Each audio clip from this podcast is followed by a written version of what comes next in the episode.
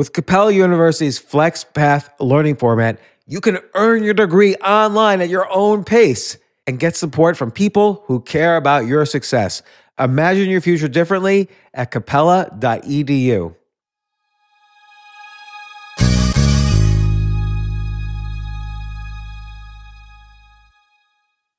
As a person with a very deep voice, I'm hired all the time for advertising campaigns. But a deep voice doesn't sell B2B, and advertising on the wrong platform doesn't sell B2B either. That's why, if you're a B2B marketer, you should use LinkedIn ads. LinkedIn has the targeting capabilities to help you reach the world's largest professional audience.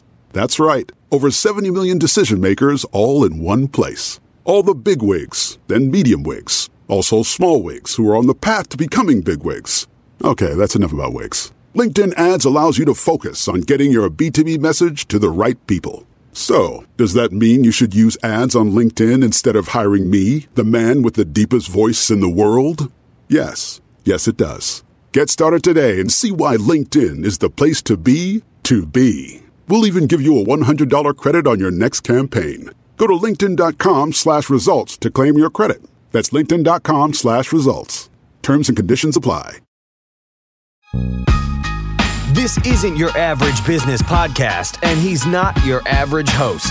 This is the James Altucher Show on the Choose Yourself Network. Today on the James Altucher Show. I talk about um, Primo Levi in the book. I talk about how he describes when he came back from the Nazi death camps, how he is on the train having just been released with his fellow prisoners. And he feels a sense of relief and trauma and excitement that he's going back to his hometown. So the train pulls into the station, and his townspeople, who he hasn't seen for years, go to him and see him and his emaciated fellow travelers. And they say to Levi, What has happened to you? What happened to you?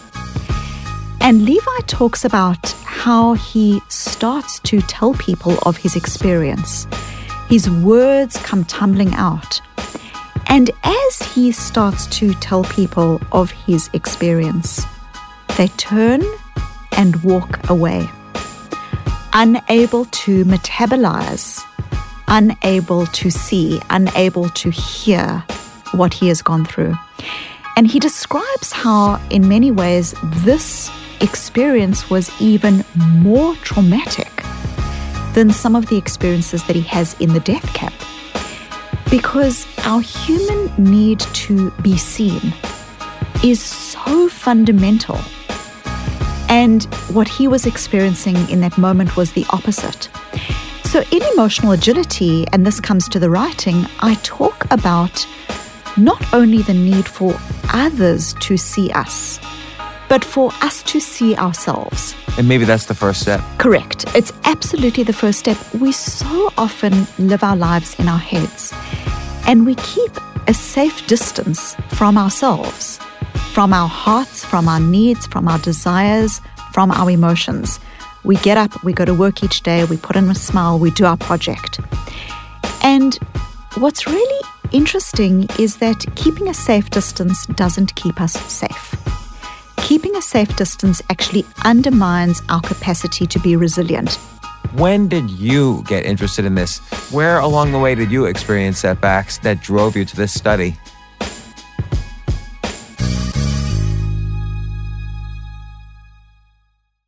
What about what about someone who deals with like let's say simmering chronic stress? Like I had a friend of mine tell me she's she's 52, 53, divorced, um, has like low level jobs, takes care of kids, does, has never achieved her dreams or whatever. Yeah. Her goals are way out of her bounds right now. She thinks, Yeah. or she tells herself. Yeah.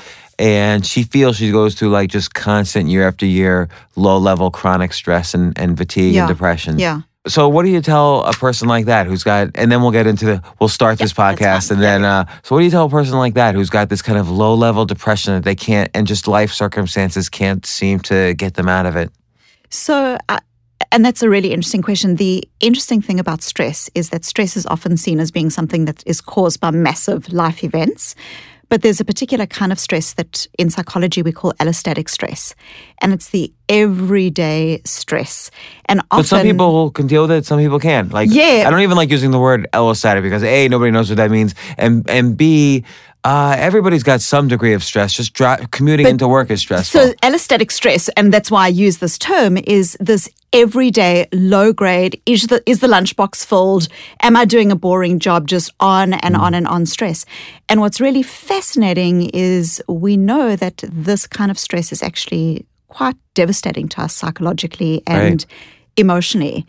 Um, and yeah, I see. Just this friend of mine just goes down and down every year, and it you can't, you know, men. There's always this thing: men sort of problem solve and they don't listen. So I find when I try to problem solve for this friend of mine that um, just very resistant, you know, and so. Um, you can't talk her out of her depression, basically.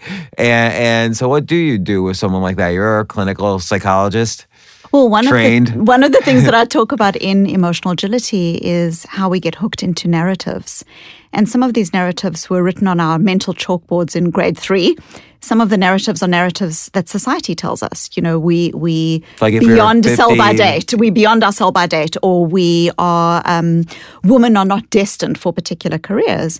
And what can happen when we feel stressed, in particular, is we can start very much living into these kinds of stories, even when they don't serve us, even when it means we go back to difficult relationships, even when it means we stay in jobs that don't work. There's a fascinating one of the studies that I came across uh, when I was researching emotional agility was this fascinating study showing that when people have lower levels of self esteem and they are promoted at work, they are more likely to leave their jobs because they've become so hooked into this idea that they only deserve a particular amount that it feels comfortable and it feels coherent, even if it doesn't serve them. And so, this idea of being recognized and rewarded feels so at odds with their mental model that they leave the organization. So, it's really important, I think, for people to. Um, in these kinds of contexts is is to actually start really thinking about you know what what is it that I value? Who do I want to be in the world? And to also think about not necessarily making massive life changes which in of themselves can actually open up a whole lot of other difficulties for people. But to think about what are ways that you can make sometimes small but very meaningful values congruent tweaks Like to your life Like, like, let's say the person wants to um, be more creative, but is stuck in some cubicle processing paper somewhere. So, for example, someone who is stuck in a particular job, who feels deeply stuck in that job, will often have shut down from even putting their hand up for doing anything else or uh, looking at other ways that they can explore their interests.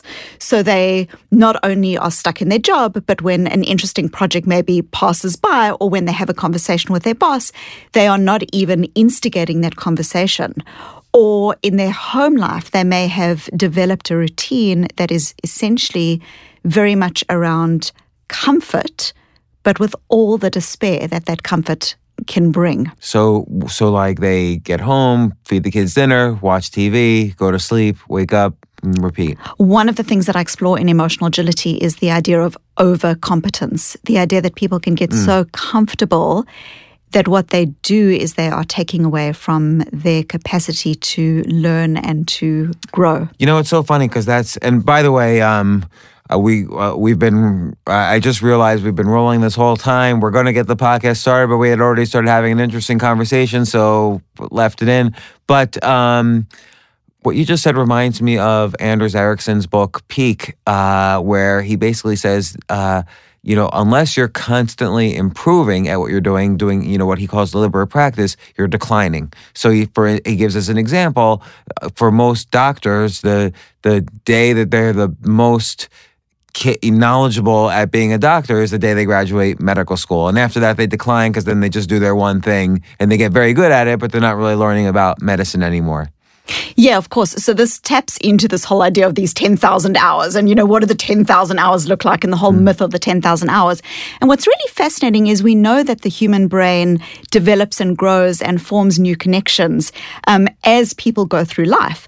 But what's less explored and is consistent with Ericsson's work is the idea that these new connections are only sustained. In other words, those cells only stay alive when the new connections are made doing work and doing learning that has greater levels of depth. So, so, so just you, so just to, just to interrupt there, I'm a, a serial interrupter. You can so interrupt. I'm fine with interrupting. So, so, this is sort of a, a new thing. Everybody thought your neurons and connections were were done at age 18, and over the past, let's say, five, ten years, people realize neuroplasticity. You know, the the forming of new connections can happen till the day you die. It happens forever.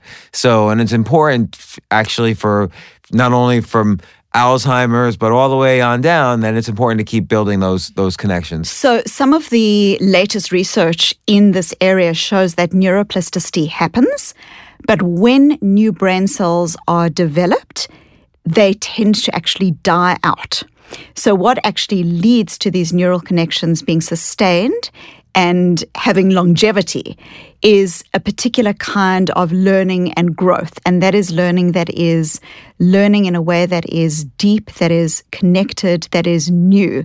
So if you do gallbladder surgery, heaven forbid, as a doctor, 10,000 times, you are not doing any more in terms of your real growth and real learning. You're basically doing something on rote in a way that is over complacent or over competent. So, so we've we've kind of like headed in a couple different directions. Um, I want I want answers to all of them. This is uh, Dr. Su- Susan David from Harvard Medical School, author of Emotional Agility. We're going to figure out how to get more emotionally agile. But uh, I want to reel it back again. What what what would you say to the fifty year old uh, who's in that who's in that office has that kind of low level chronic stress and is telling that self fulfilling story that I'm never going to get out of that? So there are a few things that I would be asking or really be sitting with this person around. The first is And I'm gonna play devil's advocate. I'm gonna play that person. You can be a devil. You can be a devil. The first that the first thing that I would ask this person is um, often when people are experiencing some level of despair or disaffection, what they will do is they will often just keep on going. And what is actually most important is acceptance acceptance and facing into our difficult emotions, facing into so, the sense so of fine, loss. I'll, I'll accept I'm a failure. Accept the, that you, you aren't where you wanted to be. Accept the sense of loss that your dreams have been unfulfilled. Be able to be with those difficult emotions, be able to label them, be able to name them. Don't just uh, do what our culture tells us, which is every day get up for work and put a smile on your face. But let's say let's say they're already them. depressed. Let's okay. say they're already beyond so the point them. of putting so a smile on their thing. face. The second thing is that often when people are dealing with difficult emotions, uh, what I describe in emotional agility is they'll often do one of two things. The first is they will bottle. And bottling emotions, and it doesn't sound like this is what your friend does, it sounds like your friend does the opposite. So, but bottling emotions is from from the gender research is more of a male dominated strategy around dealing with emotions, which is essentially I'm going to push it aside. Yes, I'm unhappy in my job, but at least I've got a job. So let me just get on with it, let me ignore it and let me press forward. This is done with good intentions. And the intention here is I am trying to move on with the project. I'm trying to move on with what it is that I've got at, at hand. The opposite of that is what we call brooding. And brooding is when the person becomes actually stuck in their emotional experience. Why am I feeling what I'm feeling? This is terrible. This life is awful. Mm. This is awful. Now, the hallmark of brooding is that the person is often not reaching a point where they are labeling emotions, where they are starting to think about strategies or solutions. They are quite literally stuck in their emotional experience. What's fascinating with bottling and brooding is they look polar opposite. And yet, both of them are associated with lower levels of well being, lower levels of thriving, high levels of depression, high levels of anxiety. So, for this individual, if she is a brooder, does, does it sound like she does more brooding I mean, probably, or does she flip from one to the other? Yeah. So, So, what I would be encouraging her to do is to truly show up to her emotions, try get a sense of insight from them. What are him, her emotions telling her? We in society, again, live in a world where we are told to only pay attention to really the good emotions. We should be happy all the time. We should when we're feeling unhappy, there's every which way we turn, we've got advice telling us how to be happy. But when someone's depressed, they kind of have given up on that. They've kind of said, okay, society told me one thing, I've already given up on society, what society told me. But what is really important here is for this woman to recognize that beneath the depression, there are often signs to what we value. I've never met someone who is socially anxious who isn't looking for a better way to participate.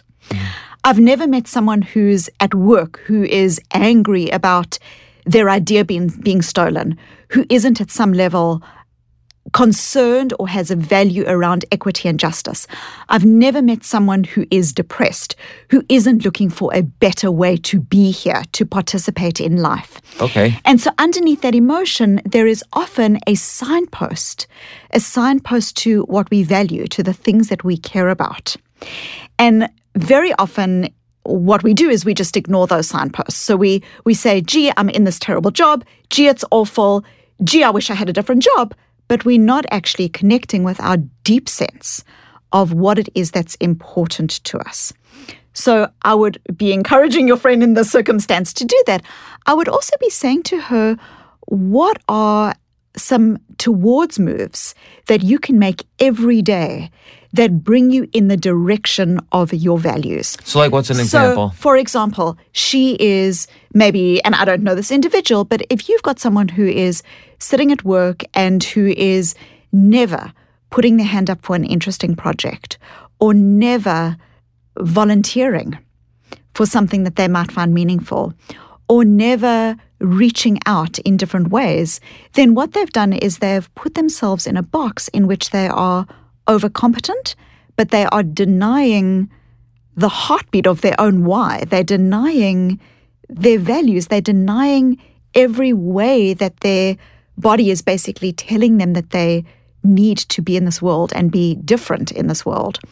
And so instead of trying to make a massive life change, all of us should be, I think, in a way that helps to connect with what's important to us. Be asking ourselves what are things that are towards moves. Today, yes, if I value my health, I can go downstairs and I can choose an ice cream, which is an away move, or I can make a choice that is healthier. Values are often seen as being this abstract, arbitrary thing that people have on walls in businesses. But values are qualities of living. Values free us. Okay, so what, what let's say I'm trying to build my system of values and I want to write them down. Yeah. What are the what are the important and the idea being that values, as you put it in the book, move you from I have to do this because my doctor told me to I want to do this because this aligns with my values. So and and the wants, the people who want things as opposed to have to do things are more likely to succeed in those things that they want. So what are maybe maybe the most important questions I need to really sincerely ask myself to to build my core list of values?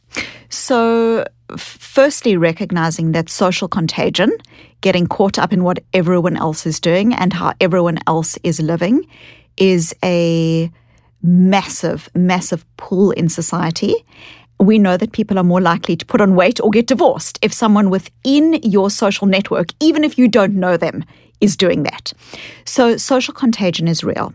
And so, so that's like the expression you are the average of the five people around you. It's it's absolutely. Which which to to throw in the contagion word, you're they, since they're the average of the five people around them, what's affecting you might be people you don't even know because it's the people around them that are affecting you too. Correct, correct. Uh, fascinating work, fascinating studies show if you're sitting on an aeroplane and your seat partner buys sweets, or candy, you are more likely to, even though you don't know the person, because we are affected in ways that we don't even realize by other people's actions and choices. It's so funny because if I go to the movies with somebody, if they order popcorn, I order popcorn. If they don't, I don't. You Same being thing. socially contagious. I am. I am a virus waiting you being, to happen. You're a virus. You're a virus.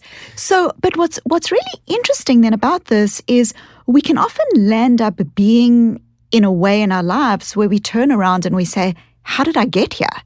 I was just going on with the flow. I was just doing what everyone else told me to do. I went to college and I got a job and I got a house and I did all the things that I did. How did I get here? And this is a very difficult place for people to be. What's really critical for all of us is to recognize that values are not some abstract ideas. Values are ways of living, ways of being that we can bring to our everyday. So you ask the question how do I start coming to a sense of what my values are? Simple questions. What did I do today that was worthwhile? Hmm. Not what brought me joy, because often the things that bring us joy, Like ice cream. like ice cream or like going out to party, are not things that are worthwhile. They're not things that we value. If today was my last day on earth, what would I have done that was worthwhile? And hmm. once we start connecting in with even asking this question, we're starting to become more attuned to our why, the things that are important to us. Now, the reason that I talk about this in emotional agility is not just because it's a, a nice idea that, you know, almost every book you read has something on values, but because what's fascinating is we now know that values are protective of social contagion. That when you, for example, are a first generation college goer, and you have grown up in a society that tells you, and I know your feelings on college, so, you know, but you've grown up in a society that tells you people like us don't go to college. When you go to college and you have your first setback, you are much more likely to have that bias that exists in society be activated. Hmm. So you start saying to yourself, maybe they were all right. Maybe I don't belong here. You're more likely to drop out. So there's so many society values that are like heuristics we use as shortcuts to protect ourselves, but in reality, for many people to be happy, they have to kind of be aware of what are the societal values that don't work for them. Correct. What are what are what are ways that I'm being told to be in society that don't work for me? And when people It might not work anymore anyway, historically. Yeah, it might, might or your or your values might even he, have evolved. You know what you grew up with in your childhood and what was inculcated as a value set might have evolved. But what's really important is naming and coming to some sense of what is important to you protects protects those college goers from dropping out. So there are longitudinal studies that show it protects them. If you in an industry that's a male dominated industry, you've also very often got this unconscious bias about whether you as a female are destined to remain in the industry. When you have a setback, more likely to drop out. But we know that if people have done this thinking about what's important to them, they're more likely to be resilient, they're more likely to be protected. And you're more likely to be also then able to cultivate habits that are congruent with who you want to be in the world. So, so when did you? I mean, this is all, and, I- and I want to get into kind of more of the specifics of emotional agility. Uh, and there's a couple of, of techniques you write about in particular I, that I think are fascinating. But when did you get interested in this? So, what what were your setbacks? I sort of find that in general, people write books that help themselves. You know, then yes, they have values that help others, um, but uh, but first they're helping themselves. So where where were your you know you're you're a doctor at Harvard Medical School, probably male dominated all the way through from from beginning of your education to the end to to, to your career now. Where along the way did you experience setbacks that that drove you to this study? So I've had a couple of interesting and difficult experiences in my life. Uh, the first, as you can hear from my accent, is I didn't grow up in the US. I, thought grew that was up, a Brooklyn accent. Yeah, you didn't. It's like a kind of Australian, New Zealand combined accent. But I grew up in South Africa and I was born into a South Africa that was an apartheid South Africa. So while I am a white South African and wasn't subject to the same atrocities as my fellow South Africans were, I still grew up in a society that was chaotic. Every day on the news, you would see people with ties around their neck having been set alight for being an informant.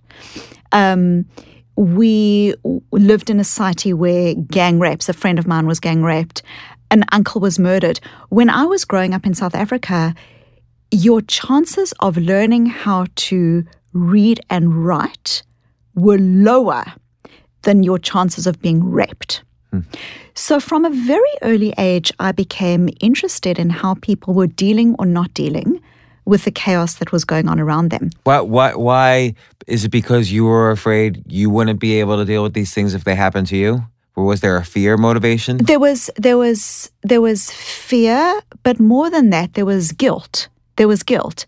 I, like many South Africans, had a nanny who lived in our house. Every single one of my friends had a nanny. And this woman, Anna, was with me. She loved me. She wiped my tears and she was my friend and confidant. And she was like a second mother to me. And I came to the growing realization as I got older, as I turned five and six and seven years old, that Anna was a mother to me, and yet her own children were not allowed to live on the same premises as her because it was a white designated area. So her own children lived with their grandmother. And once a year, Anna would go back home with gifts to these children, and she would spend 48 hours, sometimes three days maximum each year with these children. And as a friend of mine described it, because this was the common experience, your mother comes back with a pair of shoes, and you've waited all year because you are barefoot. And you put on the shoes, and the shoes never fit. Because when she left, you were five, and now you are six. And she has lost an entire year of mothering, and you have lost an entire year of being mothered. And so you grow up in this world of feeling that there is a society that exists and there are messages that you are being told of how things should be. And yet they're just wrong. They're wrong on so many levels. And so from an early age, I was thinking about these things. I was thinking about issues around equity and justice and biases and how we grow up. It's almost like, um, in a weird way, it's almost like you cheated in the sense that uh, you grew up in a society where it's so obvious there was this uh, disparity between uh, the values of society and personal ethical values. Whereas in the in the U.S., I think it's much more subtle, where where societal values separate from you know ethical values, and people debate it all day long. And uh, so, in some sense, you cheated in that you got uh, an advantage over us in the U.S., and that you know clearly that society values don't always match up with personal values. Yeah, you know, it's it's well, I don't know if I cheated, but I do I do sometimes look at the dialogue Or that goes on cheated, but today. you got an no, no, no, I get I get what you got. I get I got I got a resilience advantage. I got a Yes. you know, I, I I completely, you know, it's when you've lived in a society where there is such pain. You know that any dialogue, whether it comes from one side or another that perpetuates that pain, is dialogue that will ultimately leave people desperate and unhappy. So, so um, when you first came to the U.S., how did you see? Were, were were you with open eyes and you saw, oh, these people believe this, when actually that's probably a wrong set of values? No, I mean when I came to the US, I came with a sense of of relief. Um, I had had a number of incidents in the year before I came over to the US. Like what? Well, one was, for example, um, I had gone to a workshop. I'd been running a workshop and. I was driving home from the workshop and I was convinced that I was being followed, which was not a paranoid idea in South Africa. And I arrived then at my house. I parked my car and I decided to leave my luggage in the car um, just to be safe. And I would go into the house and just make sure that the coast was clear. So I waited in my house for about an hour and then finally went outside, only to find that, and I still remember their faces. There were two men in balaclavas.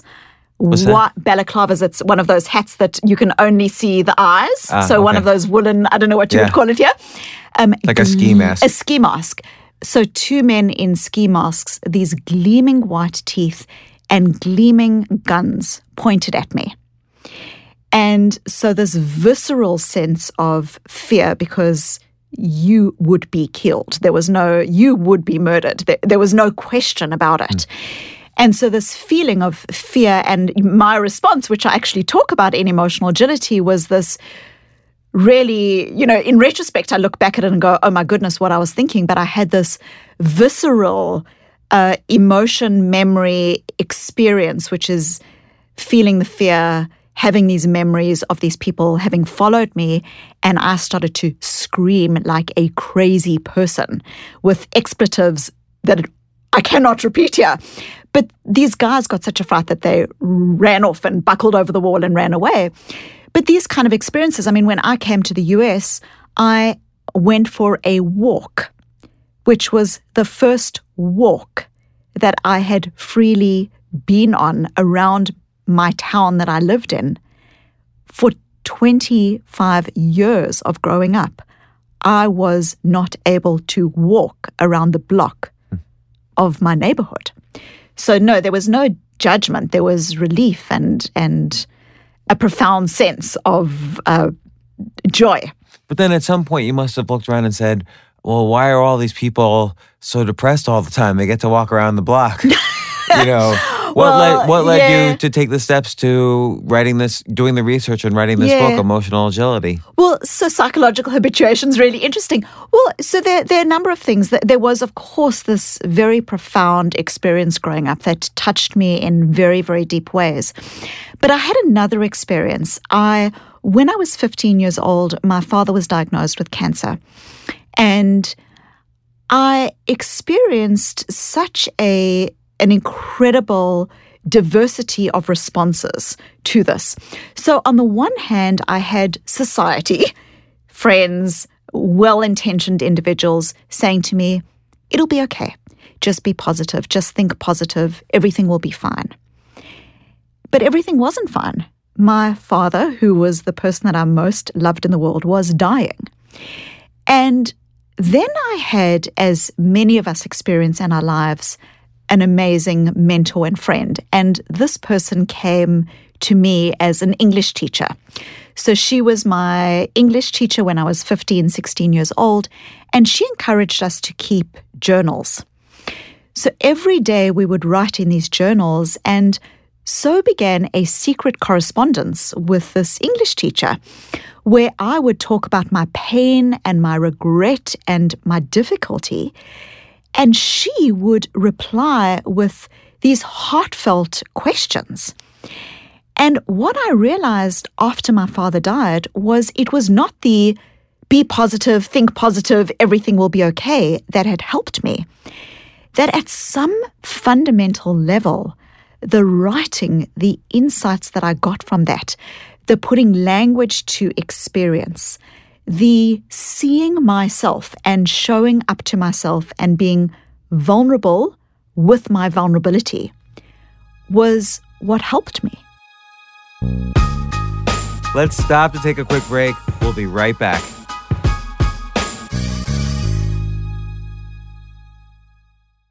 Yes, it's totally true. Airbnb has changed my life. If anything, they have made my life so much better. Like I used to live in Airbnbs. I, I lived in over a hundred or 200 different Airbnbs over a three year period. And I loved it. I love, I became a really good guest of Airbnbs and I got to know lots of hosts. So when I initially owned a house, I, of course, the first thing I thought was, I'm going to turn my house into an Airbnb because I travel a lot. So why leave my house unused when I can make a side income by letting others Airbnb my house or come to stay in my house as guests and having my own Airbnb or, or being a host for Airbnb has allowed me to do just that. And I've met other hosts. I've actually spoken at Airbnb's host conference. I think it was in 2017 I met so many just nice hosts. It's a great community. And I love, you know, turning my own home into an Airbnb. Like I'm traveling to Austin next month. My home's going to be an Airbnb while I'm away and I'll stay in an Airbnb. I'd rather stay in like a three story house Airbnb than in one tiny hotel room in, in the middle of Austin during South by Southwest. So listen, while you're away, your home could be an Airbnb. Many people host on Airbnb, but there are people who are just letting their house sit empty who've never thought about it or didn't realize their space could be an Airbnb. Hosting can easily fit into your lifestyle and is a great way to earn some extra money. So if you have a home, but you're not always at home, then you have an Airbnb. Your home might be worth more than you think. Find out how much at airbnb.com slash host.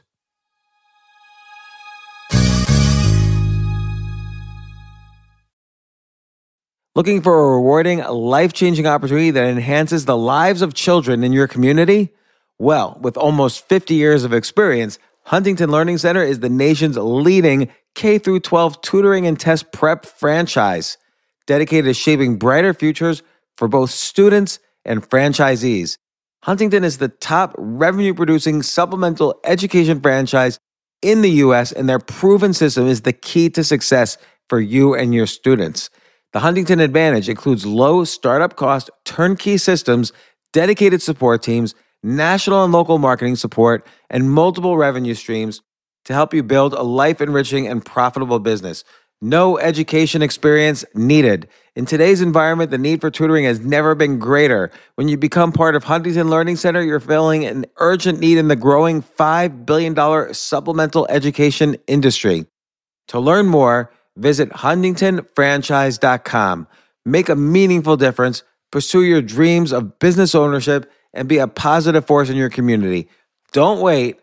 Visit huntingtonfranchise.com today.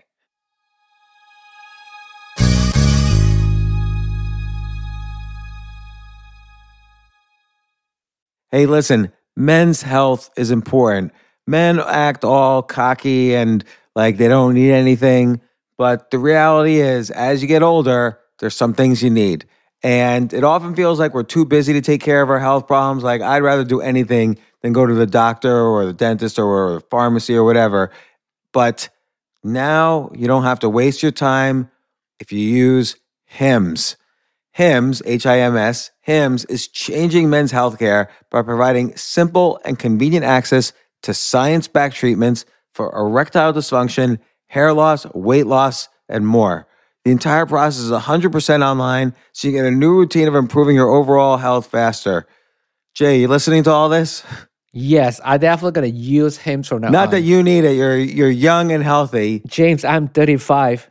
You, you're getting there. You might you might need it. Who knows? But if prescribed, your medication ships directly to you for free and in discreet packaging. No insurance is needed. You can manage your plan on the HIMS app, track progress, and learn more about your conditions and how to treat them from leading medical experts. Start your free online visit today at hims.com slash James. Could you imagine that there's a whole section just with my name on it? Hims.com slash James. That's how I how much I am representative of the kind of person who needs. That's H-I-M-S dot com slash James for your personalized treatment options. Hims.com slash James. Prescriptions require an online consultation with a healthcare provider who will determine if appropriate.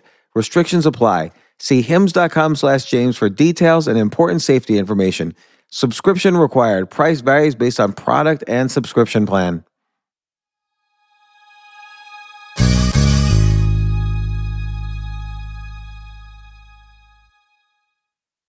You write that even the experience of writing for 20 minutes about your um, vulnerabilities and, and negative experiences and, and maybe sorrowful emotions or whatever, uh, even doing that for 20 minutes one day, uh, three months later, there's still positive re- results compared to the people who did not spend those 20 minutes.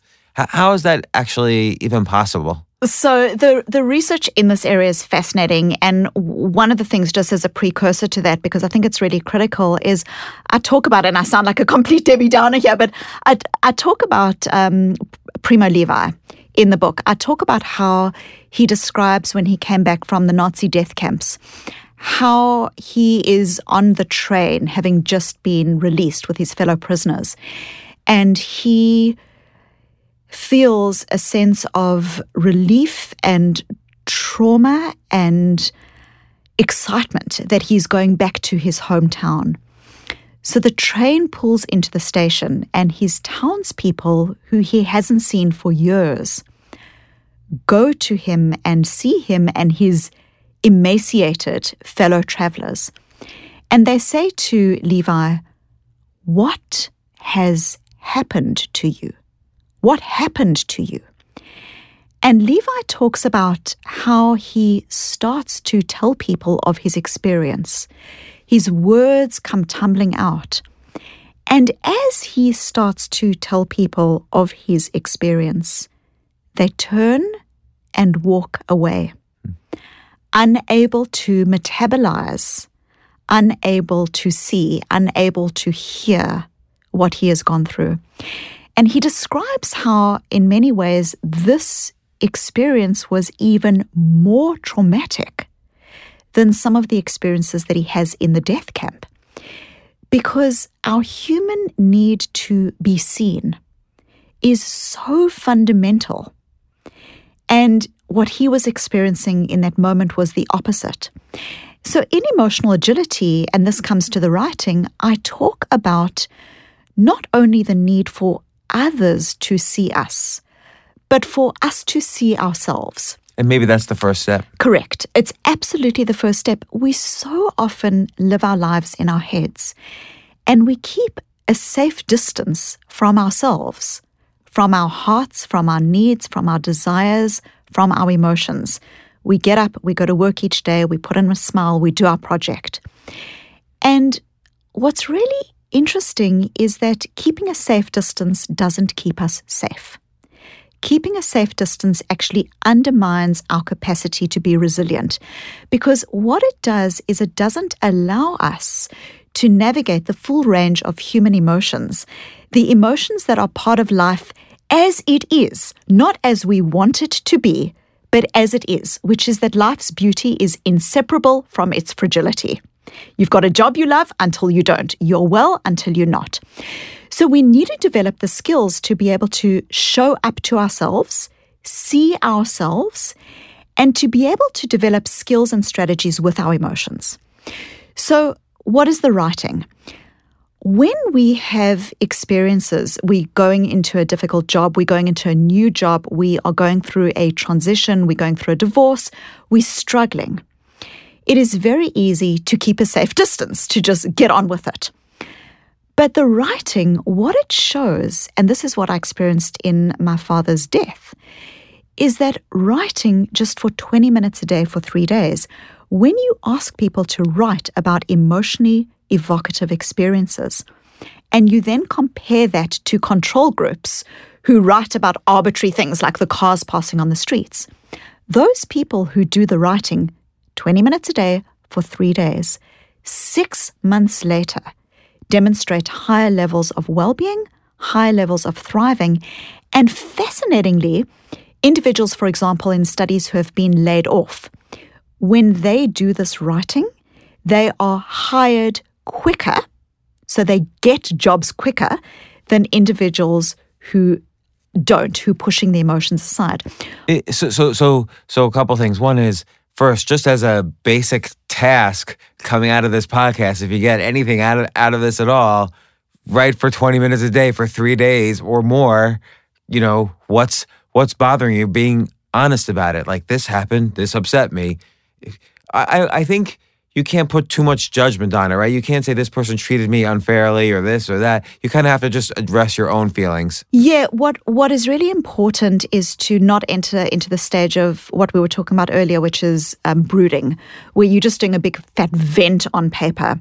The ideal is to start discerning some sense of insight, you know, some sense of um, I don't like what happened, but this is what happened. I, th- I think this also is a cause, but not being too judgy about it, not worrying about your spelling, just really just getting it out there is putting language to experiences that can often seem so big and vast and difficult starts to create parameters around that. And that in turn, we know starts to impact on our behaviors and our ability to ready ourselves for change and action. You know, I, I, just to dissect it a little further, I think Um, and you, you you mentioned in the in the book, you know, right, talking about anger and sadness and so on. But I think even dissecting anger a little bit, like take your situation with the two guys who potentially could have attacked you. You were obviously angry at them, but you don't know who they are and you don't know what their backgrounds were or anything. What you what you really could say is you were afraid that they were going to attack you, but more importantly too, you were afraid that the society you were living in was going to keep you from walking around the block ever. So these are the you can uh, some emotions like anger, I feel, could be dissected even further um, and and more internalized. Yeah, one of the things that I talk about in emotional agility is how people often do the opposite. They become emotionally rigid. And an example of emotional rigidity is when your thoughts and emotions start to drive you. So, for example, I'm being undermined in the meeting, therefore I'm just going to keep quiet. Or I'm going to be rejected. Or you're going to be angry at the person or I'm going to be angry, so I'm just going to. So what starts to happen is we start to often come to situations on almost emotional autopilot. My partner's starting in on the finances, therefore I'm going to leave the room, and. And what we talk about here is this, what I describe in emotional agility, a fusion between stimulus and response, where there's no space. There's this autopilot, the sense of, I feel this, I'm going to respond in this way. Being emotionally agile is being able to develop an effective space where you are able to recognize that our thoughts and our emotions have value, but they're not directions. So they're look- data, not directions. Let, us define space for a second. So um, you're angry at somebody, you hit them. That's no space. You just you have emotion and you react. So space might be you're angry at somebody. Take a step back and say, okay, I'm angry. There might be many reasons I'm angry. I'm going to think about it. I'm going to write it down, and then I'll figure out what to do. Yeah, yeah, and I can give some other examples, just even relating to the the thing that you were talking about earlier with how we can dissect emotions more, you know, and to mm. lower levels. Often, when people are feeling stressed, they will say, "I'm stressed," and then the next day, "How was your day?" "I'm stressed." What they are often doing then, and what we fall into a routine of doing, is using a very broad brushstroke word to label our emotional experience. I'm just stressed. There is a world of difference between being stressed and disappointed, stressed and frustrated, stressed and angry, stressed and I thought that my life would be different hmm. at this point. I thought that my contribution to society would be different. If we keep on labeling stuff as stressed, it doesn't enable us to actually start unpicking what action or what way of coming to that stress might be most effective. So if I was working with an executive who kept saying I was stressed and I was just taking that at face value, I might say, learn how to delegate. And obviously that just glosses over the reality if what is really happening to the person is him saying or her saying, I thought that my contribution and my career would be so different at this point. So, and this is where you get down to the values. So, so what did you do today that was worthwhile? What, what's and he might be thinking that he's stressed because maybe superficially he didn't delegate something, but in reality is he's CEO of a company that he doesn't care about or whatever. What's another question you can ask to help determine one's values? So so we first so so we first want to show up to that emotion. We first want to start saying what is this thing that I'm calling stress or what is this thing that I'm calling anger? What are two other options? What else might be beneath here? Another thing that we want to start doing is we want to start creating a healthy space between us and our emotional experience. In emotional agility, I call this stepping out the ability to recognize that who's in charge here, the thinker or the thought? Who's in charge, my emotion or me, the person who is big enough to contain all of my emotions? And this is part of what's basically creating that space when you start to disengage yourself from the actual emotion and realize that it's not you. Yeah. So you might be feeling anger, anger, but you're not anger. Correct, correct. So you are, and you're not you're not ignoring the anger. You're noticing it, but you're not over identifying. Because mm. of course, when you say I am angry, I 100% of me is angry. If you even start doing something as simple as saying, I'm noticing that I'm feeling angry. Hmm. I'm noticing that I'm feeling undermined in this meeting. I'm noticing the urge to shut down. What you're doing is you're starting to create what in psychology we call the meta view, the ability to both feel an emotion or think a thought and to simultaneously helicopter above it. Where you, we've all been in this experience. You phone a customer service agent and you're super angry, frothing at the mouth, and you want to just yell at the person down the phone. But there's that voice in your head that says, if you yell down the phone, they will conveniently lose your file. And so we all have that ability to feel an emotion, but to also helicopter above it. And in emotional agility, I describe some of these strategies around labeling emotion, around being able to create this healthy distance that then allow you to say, who do I want to be here? What value do I want to bring to the table?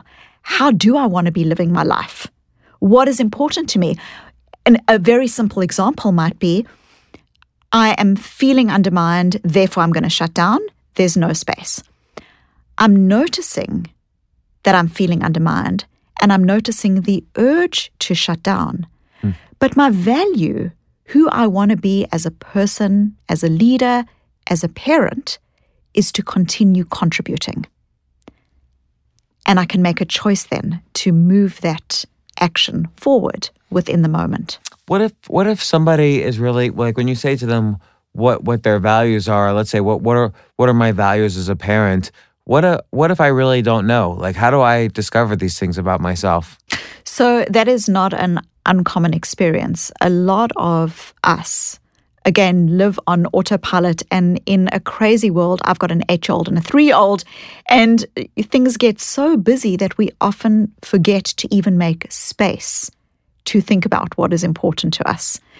And so this process of inquiry then becomes all the more important. Sitting down and actually thinking about, what, you know, what is critical to me here? What is critical? And sometimes these things are so small but so important. So, for example, for me, the idea of being a present parent is critical.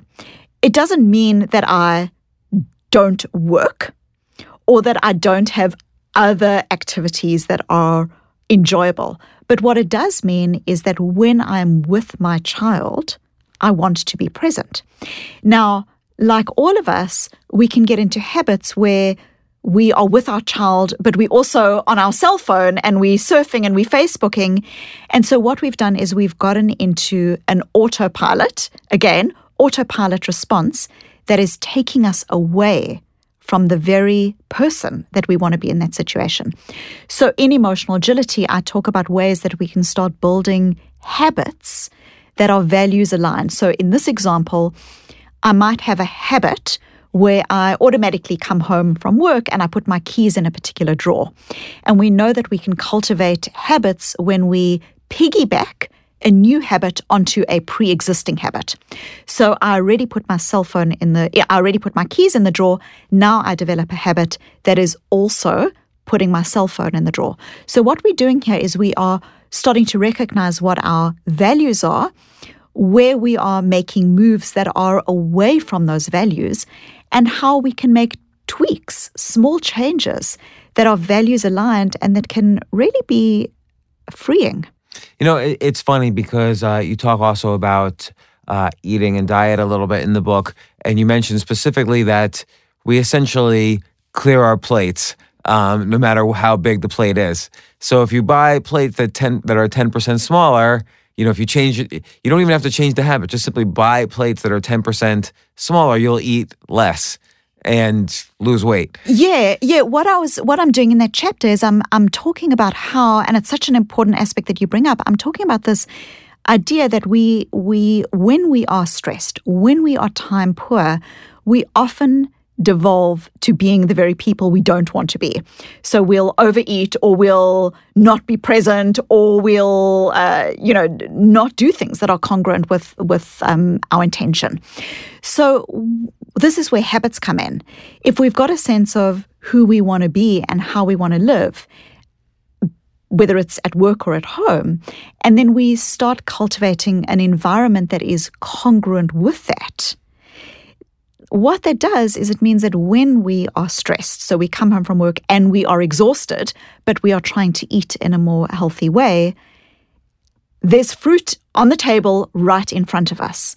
So it becomes a less um, difficult time to experience our habits effectively because when, when we're under stress, we know that's often when we devolve to the very things that we don't want to be doing. So it's it's almost like not only building habits, which could be may or may not be difficult, but also making sure that you know the people that you're around also have good habits. So it's easier for you to just fall back and they're catching you with their good habits, and or the environment that you live in maybe don't have all the chocolates lying around instead have fruit lying around like kind of set when you're in a good spot kind of set everything up uh, friends location job when you can if you can kids whatever uh, so that it's easier to fall back onto the good habits when we're on autopilot Yes, yes, because when we are stressed and when we are time poor is when our very intentions fall by the wayside.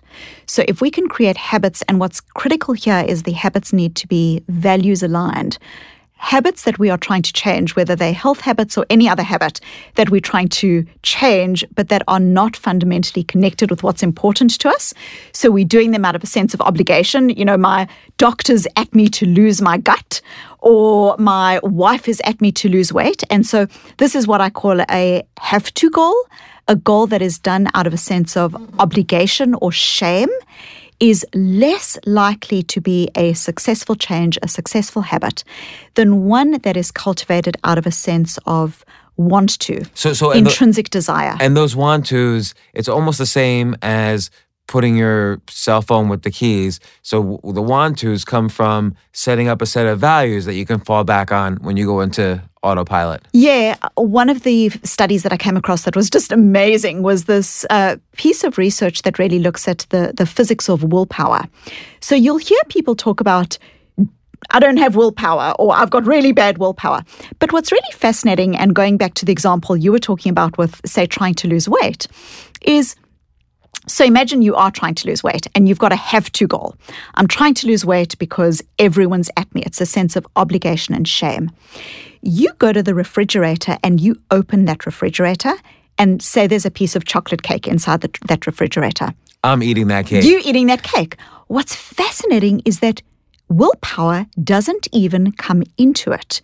Your brain, our brains, process taste attributes 195 milliseconds sooner than you even know you are making a choice.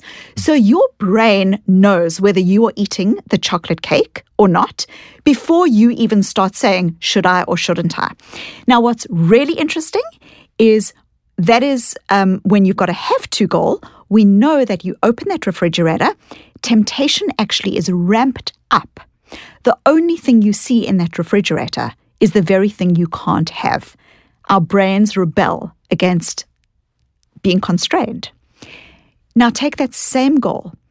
Imagine your goal is a want to goal, a goal that is driven by an intrinsic desire to see your children grow up, and therefore you want to be healthier.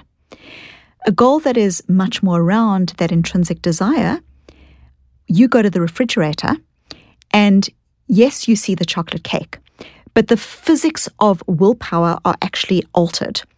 Temptation ramps down.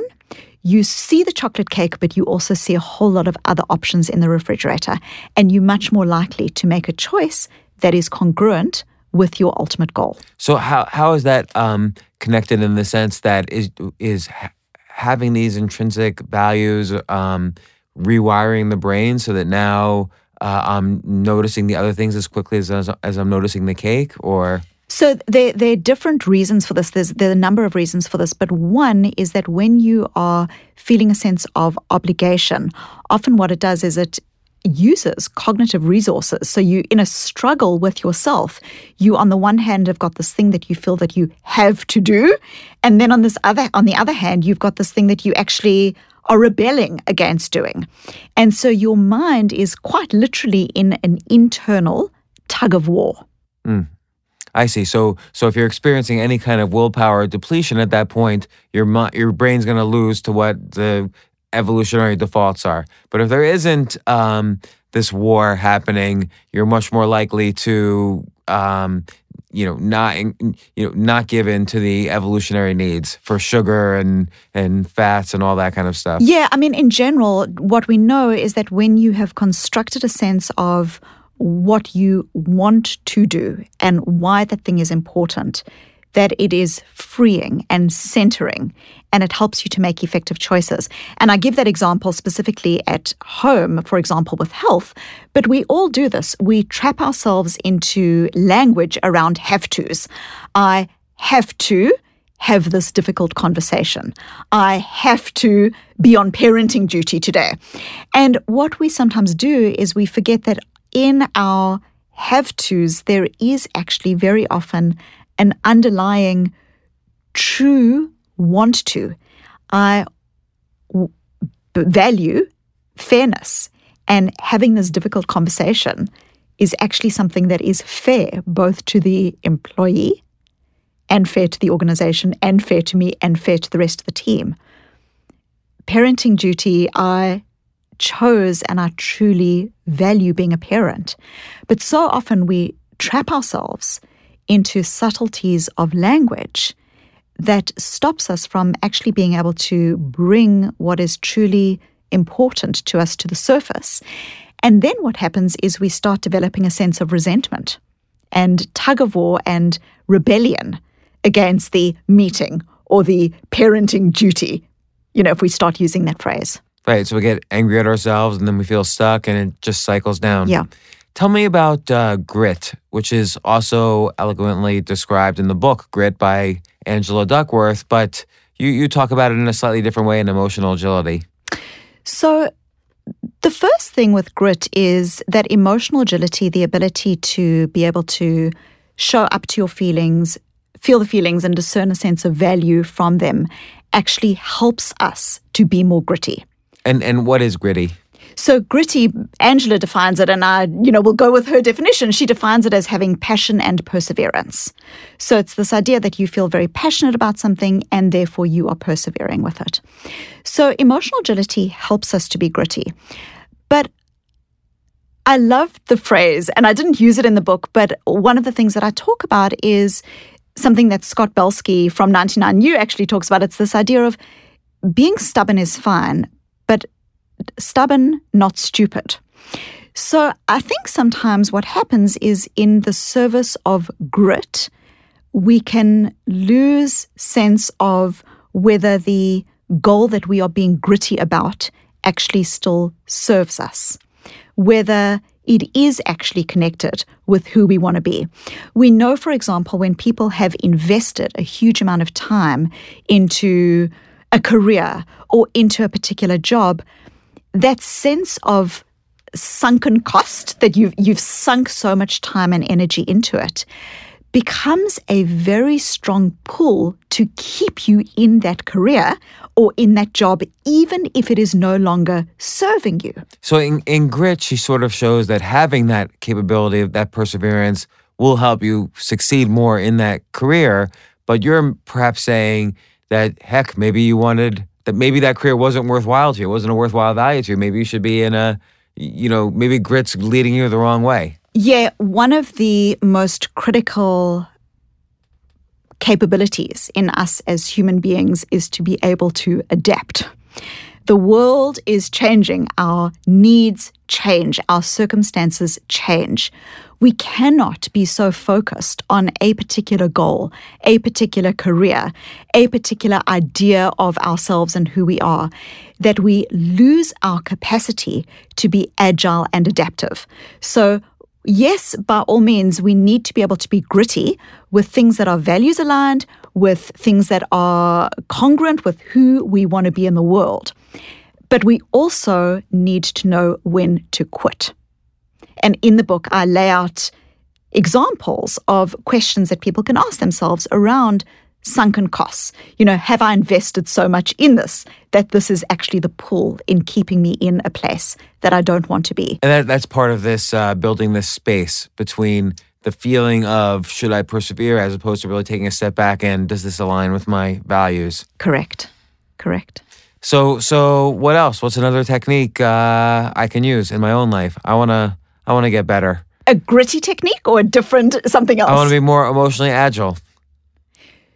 So, a critical part of emotional agility is um, this this part of showing up, and one of the pervasive ways, and I alluded to it a little bit earlier, but is so profound in our society, is this idea that we need to be happy all the time. That Right. So it's all these BS kind of self help books, power of positive thinking, The Secret, all this stuff. I'm definitely throwing them under the bus. Like they're all useless.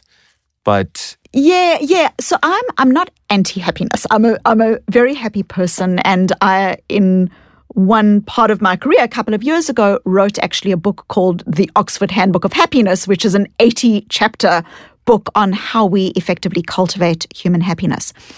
But what's really interesting is I think that this idea that we should all be happy all the time is in a paradoxical way making us less resilient and is making our children less resilient. there's too much pressure on being happy, or else you failed. There's there's a huge pressure to be happy and what's really interesting is that people who have a goal around being happy over time actually become less happy because what are they doing? They are very often then pushing their difficult emotions aside. They are not learning from their emotions. They are not learning the values that are underneath their emotions. They are often starting to engage in what we call type 2 thinking. Type 1 thinking is where you say, I'm worried or I'm unhappy. Type 2 thinking is when you start layering in thoughts about your thoughts. I'm unhappy and I shouldn't be unhappy. Or I'm worried and I shouldn't be worried. So, what you do is you start. You know, there, there's a funny um, uh, example or, or metaphor to this, and I think I think Buddha said this is that uh, the first arrow will wound you, but the second arrow will kill you. So the thought of I'm unhappy uh, will hurt you, but uh, you know, thinking I I I'm unhappy and I shouldn't be, uh, and it's this person's fault, that will kill you. Yeah, what we do what we do is we start engaging in the equivalent of psychological quicksand. The the more we struggle, the deeper we sink. And often actually in order to develop our happiness, the first thing is to not be focused on happiness as a goal, but to start pursuing activities that are intrinsically interesting to us and intrinsically um, aligned with who we want to be. Happiness then comes, but it comes not as an objective, as a byproduct, rather, it will come. So it's, it doesn't come in as an objective, it comes as a byproduct. Another just final, if we're talking about happiness and if I'm getting indignant, is I also think that at some level, this dialogue about happiness starts to make people culpable or feel culpable for their own unhappiness. So there is no doubt, and one of the things that I found found most interesting when I was writing um, this book on on happiness, this this academic book, is when someone lives in a community that is two hours away from public transport, and so they are commuting maybe two or three hours a day, and they are in a low level, low paying job and feel fundamentally trapped.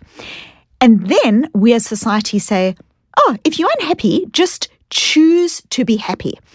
I think what we do when we have that kind of dialogue is we are ignoring the very real circumstances and social policies that can and do impact on people's well being.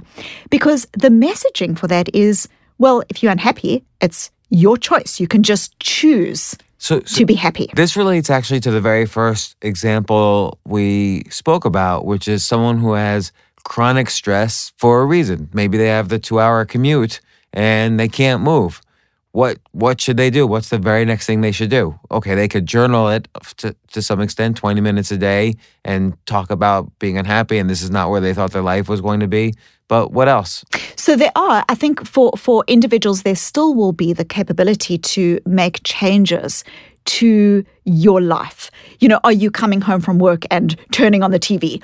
Are you um, engaging in a way of being where you're not exercising or when where you you aren't doing things in the time that you've got that feel that they're filled with quality? So I think that there are absolutely, but I think really, you know, when I'm talking about this happiness um, dialogue that's happening, I think what it does is at some level, it it points fingers at people who are unhappy, and it basically says to them, "It's all your fault. You should be thinking differently." A, a friend of mine recently died of stage four breast cancer, and she called this the tyranny of positivity. Hmm. She said to me, if it was just a case of thinking positive and being positive, which is what everyone around me with brilliant intentions was telling me, all of my friends in my breast cancer support group would be alive today. They were the happiest, positive thinking people that I know or that I knew. And by telling me that I just need to think positive and be happy, what it's doing is it's making me at some level feel culpable for my own death. That if I die, it's because I didn't engage with the law of attraction, the idea that I could have bought health and well being to myself.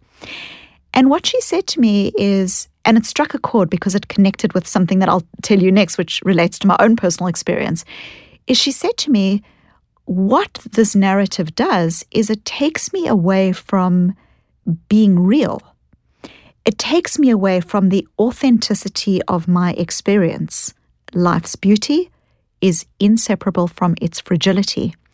And when I am having conversations with my family and everyone's telling me to be positive, it stops me from having the real conversation that I need to be having with them, which is that I love them hmm. and that I care for them. So, my own experience with this, which is very personal and didn't make it into the book, is because it was too painful to, to write about at that time, is my father, when he was diagnosed with cancer, there was no doubt about the fact that he was going to die. And he had been paying life insurance for decades. He was diagnosed with cancer, and in the trauma and terror and desperation, he, knowing that he was going to die, cancelled his life insurance, leaving three children, me and my brother and my sister, as well as my mom, in chaos and debt. And the reason he did this, and this was again done out of a sense of misguided terror and desperation, was him somehow at some level feeling that having life insurance, and I know this is an extreme example, but having life insurance was a sign of a lack of faith hmm. that he would get better. So you asked me about my history and my interest in emotions. Part of it comes from this whole experience of what are ways that we can go against who we want to be as as parents and who we want to be in the world and how we want to come to the world when we turn our backs on our emotions and our feelings and our capacity to be resilient and effective with ourselves. So let me ask you, why didn't you include that in the book? Because it is such a strong example of of what you're saying. Why didn't you start the book with that? Wouldn't that have been a great start to the book? Are you saying you didn't like my start? Oh, I Uh, love you your like start. my start, but no, I I'm love teasing. your start, I'm but teasing. I'm, I'm just saying it's You know, it's interesting. It, was- was- bleeds. no, it, it was really interesting. When I was writing the book, I was also. I, I didn't do a lot of reading while I was writing because I, when I'm writing, prefer just to focus on what it is that I'm trying to write as opposed to comparing to what everyone else is talking about. But I listened to a very beautiful podcast um, in which Brene Brown spoke about the idea that stories that you tell the world are best when they are stories that you have come to terms with in your own mind. Because otherwise, what you do is you tell the story to the world and how the story then gets reflected back by others, other people's reactions, and whether people tell you you were wrong or right, then become part of your defining process and your capacity to um, integrate that story effectively and to process that story effectively. And so the reason I didn't start, it was a conscious choice. The reason I didn't start the book with that was because that was a story that was so painful. And it was a story that I was still trying to come to terms with. And in fact, it was only after writing the book and then speaking with this friend of mine who then died of breast cancer, who described this feeling of terror and how it can impact on people's thinking and reasoning, and then discussing with my mother about what that was like for her helped me then it's again get the language around what had happened and the processing of it in a way that I now feel integrated with that story. It feels whole and a part of me. Hmm. So, so in a sense, writing this book was a little bit, you know, you're journaling through these negative experiences. Absolutely, absolutely. Par- you know, partly, as I say, I'm a happy person, but I think all of us have experiences in different ways, failures and setbacks and Sure. traumas or transitions or divorces that we need to be able to navigate and bring into the wholeness of who we are. I think I've had all of the above, so I could definitely the the book was the book was great, and I definitely benefited from reading it. I also liked how you integrated so many other books that I've that I've read and studied. You know, you mentioned uh, Mindset by Carol Dweck. You mentioned Grit by Angela Duckworth. Well, great. Well, Dr. Susan David, the book is Emotional Agility. Thanks so much for coming on the podcast and answering all my flood of questions. So uh, I really appreciate it. Thank you. It's been fascinating. For more from James, check out the James Altucher Show on the Choose Yourself Network at jamesaltucher.com and get yourself on the free insiders list today. Hey, thanks for listening. Listen, I have a big favor to ask you, and it will only take 30 seconds or less, and it would mean a huge amount to me. If you like this podcast, please let me know. Please let the team I work with know. Please let my guests know. And you can do this easily by subscribing to the podcast. It's probably the biggest favor you could do for me right now, and it's really simple. Just go to iTunes, search for The James Altucher Show, and click subscribe. Again, it will only take you 30 seconds or less. And if you subscribe now, it will really help me out a lot. Thanks again.